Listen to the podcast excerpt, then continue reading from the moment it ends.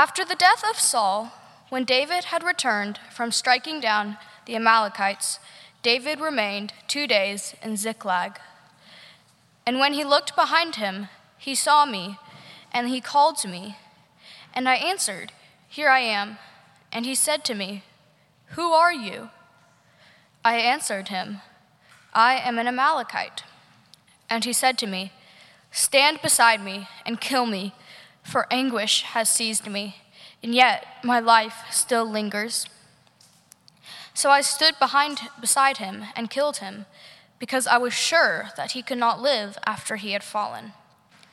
And I took the crown that was on his head and the armlet that was on his arm, and I have brought them here to my lord."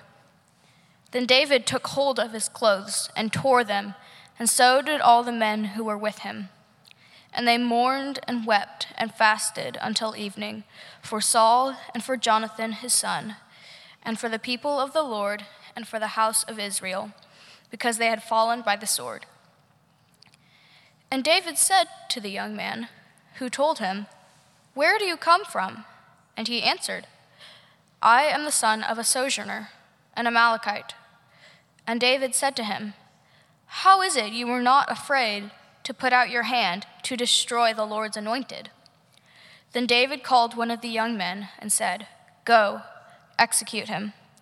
And he struck him down so that he died. And David said to him, "Your blood be on your own head, for your own mouth has testified against you, saying, 'I have killed the Lord's anointed.'" And David lamented with this lamentation over Saul and Jonathan his son. And he said, "It should be taught to the people of Judah. Behold, it is written in the book of Jashar." He said, "Your glory, O Israel, is slain on your high places. How the mighty have fallen! Tell it not in Gath, publish it not in the streets of Ashkelon, lest the daughters of the Philistines rejoice, lest the daughters of the uncircumcised exult. You mountains of Gilboa, let there be no dew or rain upon you, nor fields of offerings, for there the shield of the mighty was defiled, the shield of Saul, not anointed with oil. From the blood of the slain, from the fat of the mighty, the bow of Jonathan turned not back, and the sword of Saul returned not empty. Saul and Jonathan, beloved and lovely, in life and in death they were not divided. They were swifter than eagles, they were stronger than lions. You daughters of Israel, weep over Saul, who clothed you luxuriously in scarlet, who put ornaments of gold on your apparel. How the mighty have fallen in the midst of the battle! Jonathan lies slain on your high places. I am distressed for you, my brother Jonathan. Very pleasant have you been to me.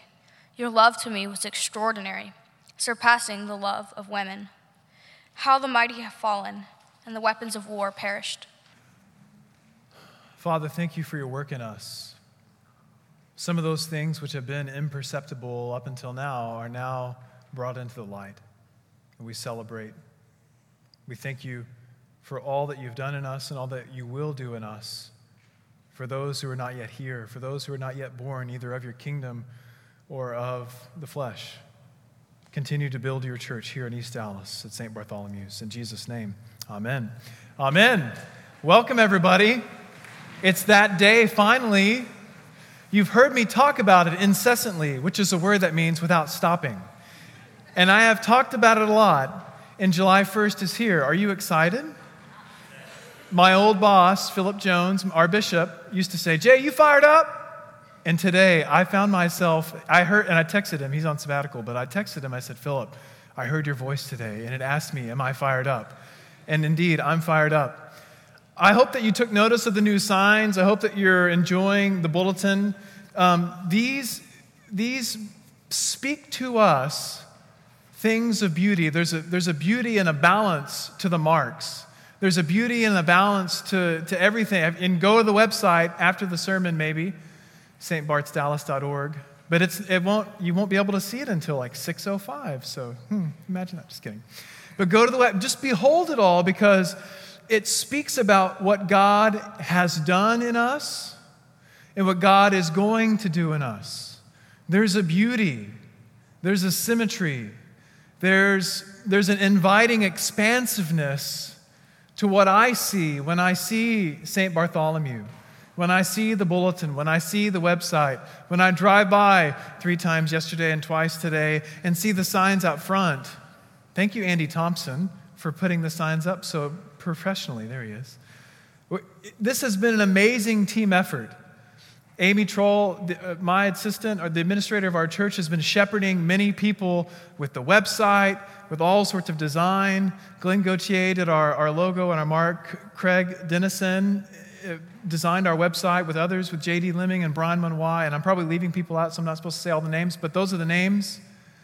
It has been a beautiful and amazing team effort. And it's real.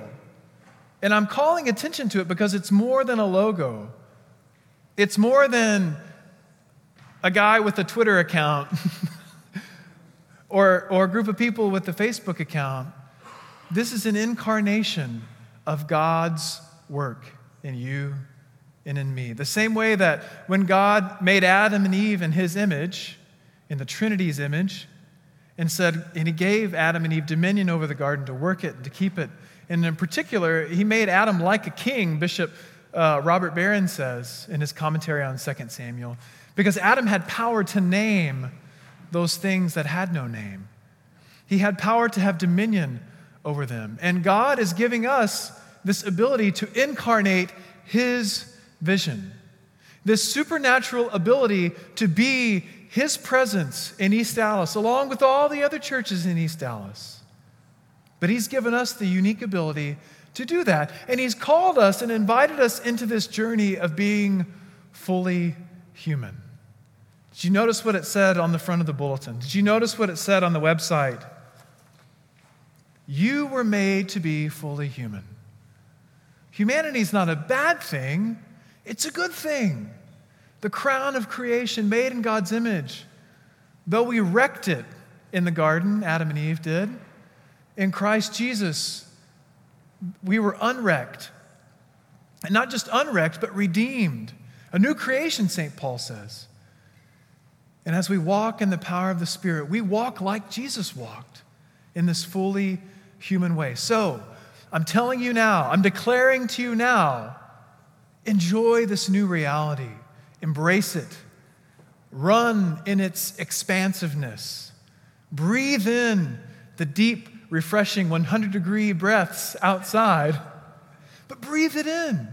We are people called St. Bartholomew's, and we're going to learn to live into that reality.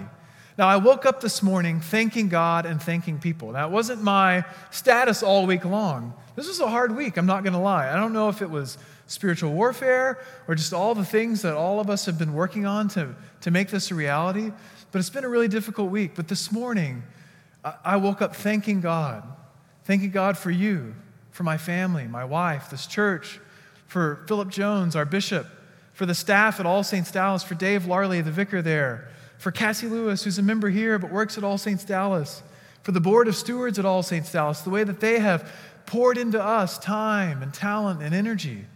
I woke up thanking God, and I woke up thanking people. That's going to be part of my transition exercise because I looked at my life this week and I realized, wait a minute, for 7 years I've worked for one church, All Saints Dallas, because even as we were All Saints East Dallas, we're still part of that church. And now, even though my office isn't going to change, the clothes I wear aren't going to change, the place of my employment, that changes.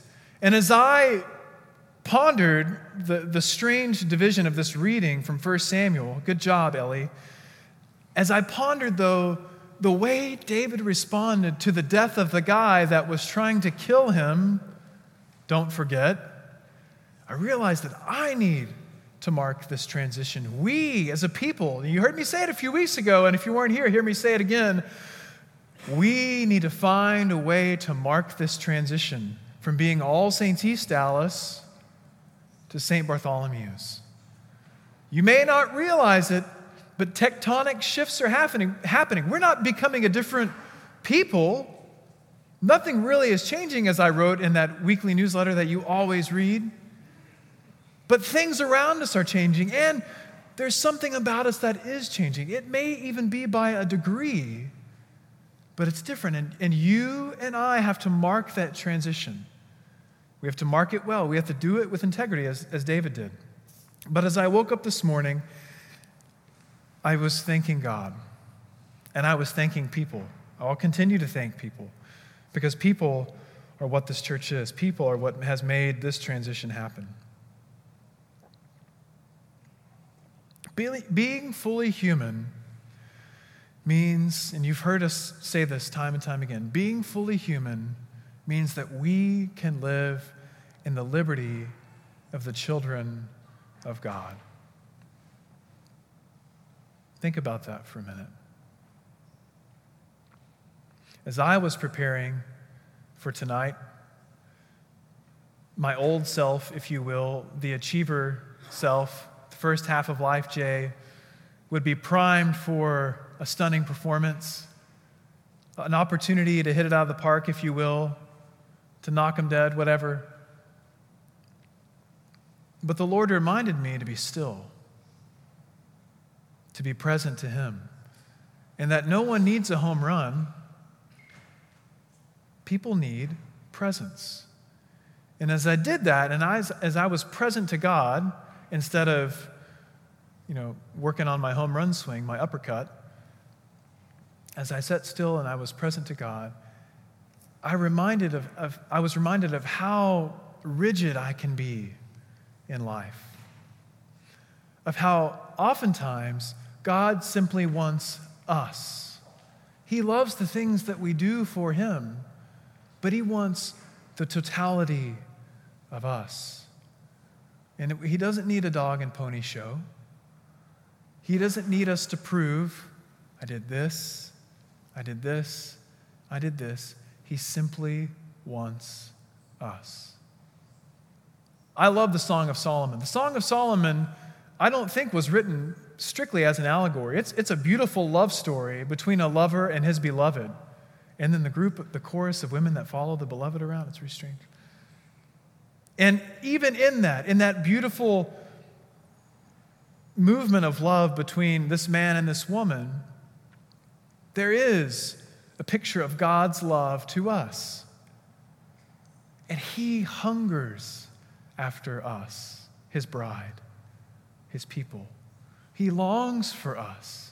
He wants us. And so to be fully human is to realize that we are an object of God's unfailing love, the love that we sing about that will cause us to not be shaken in the sight of anything.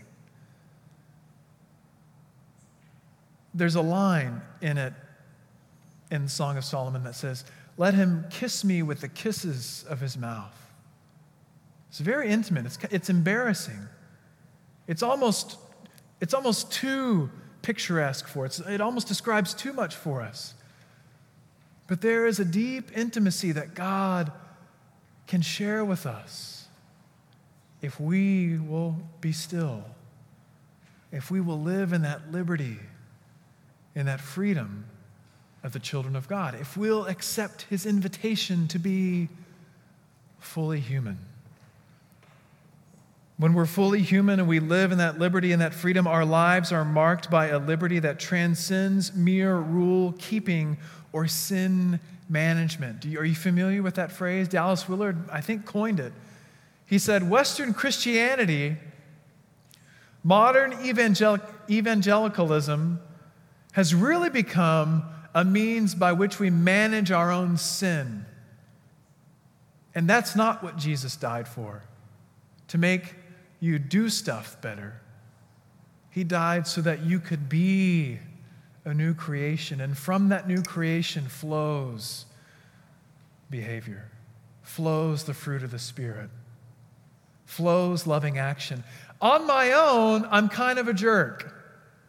I'll just be real straightforward.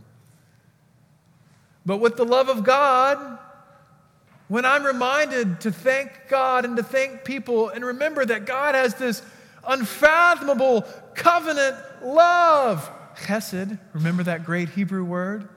He has this love that he lavishes on us. St. John says, oh, how great is the love of God that he has lavished on us, that we might be called the children of God, and that is what we are. When I allow myself to be overcome, when I relax in the presence of that love, then I can live in the liberty of the children of God. Then I can be fully human. Then I'm not so concerned about sin management, because I know I'm going to sin. I'm going to sin until the second resurrection. The first resurrection was Jesus' resurrection. When he comes again, and all those who are alive in Christ will be raised to life in him. And all those who are not alive in Christ, St. Paul says, will be raised, but not to life, but to everlasting death. But until then, I'm going to sin. And we confess our sin, and we mourn our sin, but we realize that our sin does not change God's thoughts about us. He loves us. There's nothing we can do to make him love us anymore. There's nothing we can do to cause him to love us any less. Psalm 103 says it beautifully. He removes our sin as far from us as the east is from the west. So to be fully human means to surrender to that love. It means to believe what could be unbelievable. It means that, yes, the sacrifice of Christ on the cross really does atone. It really does take away. All of our sin really was put upon Christ in that moment. And as he offered himself in the eternal Spirit, that sacrifice had effects for eternity past and eternity future. We're called to be fully human. And what of this passage with David? You may recall, was last week David and Goliath? Yes. I heard it was awesome.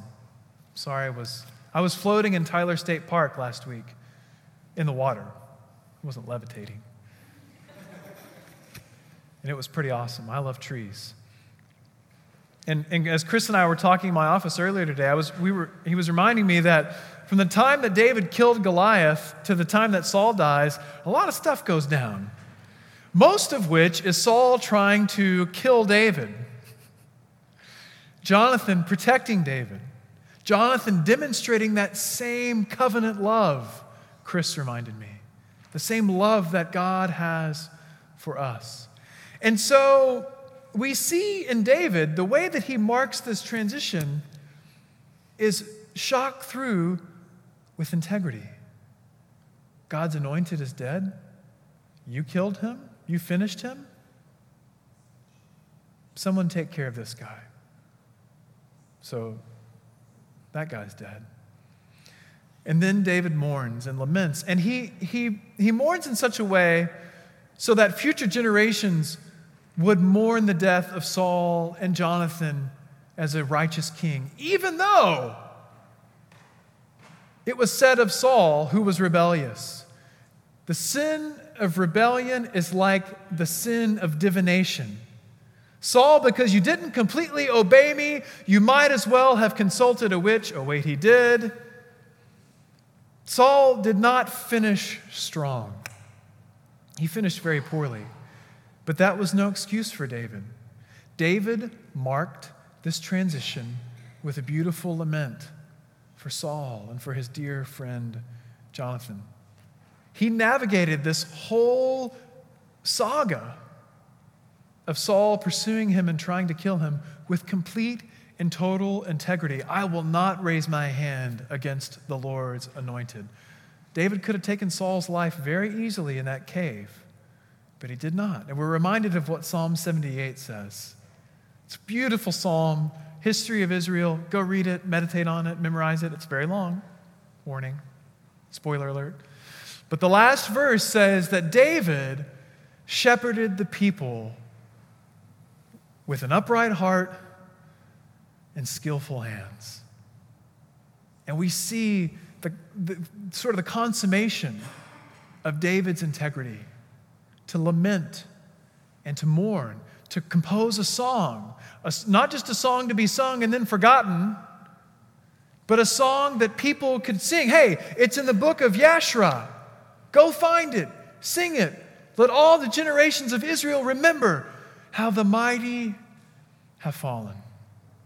And so David navigates this transition with integrity. We have been through a long transition. It is not, there's no similarity between Saul pursuing, etc., but there is a similarity in the reality of transition. And God is inviting us as St. Bartholomew's to navigate that well with integrity. Jesus said, "To whom much is given, much is required." We have been given a lot. God has given us talented, gifted people. God has given us resources. God has given us His own Son. He has given us the unlimited resources of the kingdom of God. And so as we move forward in mission, in ministry as St. Bartholomew's, we'll do it with integrity. We'll do it honoring those who sent us, celebrating what they've done for us, honoring the work that's done in our midst. Do you remember when they put together the tabernacle in the book of Exodus? All these people with the spirit of skill and artistry.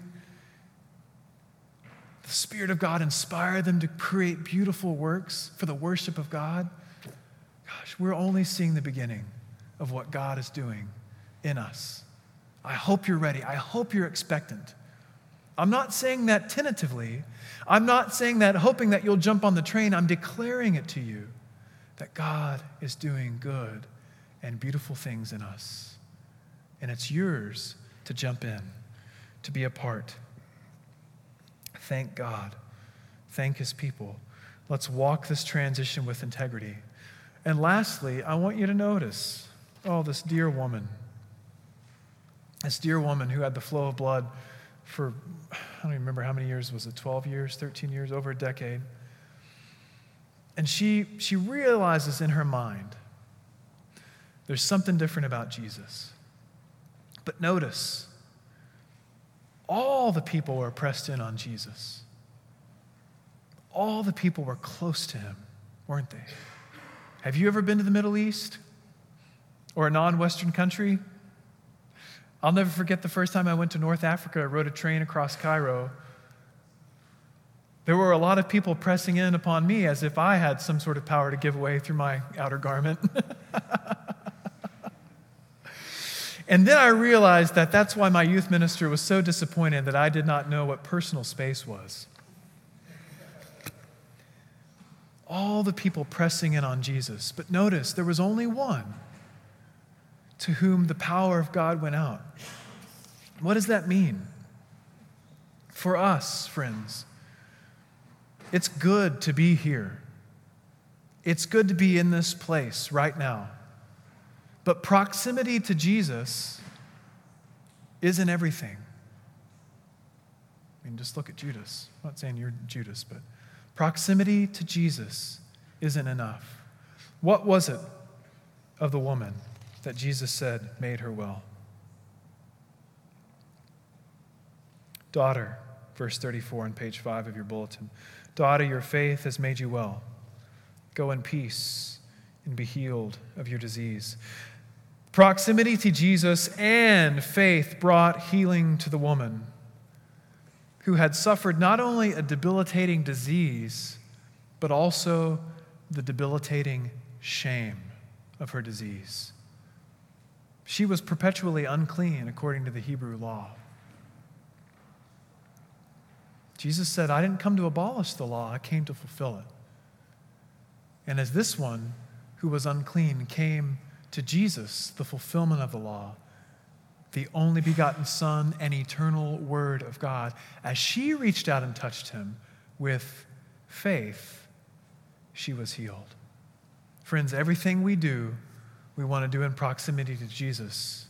But more than that, everything we do, we must do by faith. And again, it doesn't mean squeeze your eyes closed real tight and think it's my faith. It goes back to that living in the liberty of the children of God, trusting that His love is a love you can fall on, trusting that when everything else fails you, His unfailing Covenant love is the ground you can stand upon. They are the wings that overshadow us. They are the everlasting arms that we can fall into. And so as we're called to be fully human, as we live on this journey together, and as we make space for people at the table to come and join us on the journey, those are the things we need to remember. I am excited.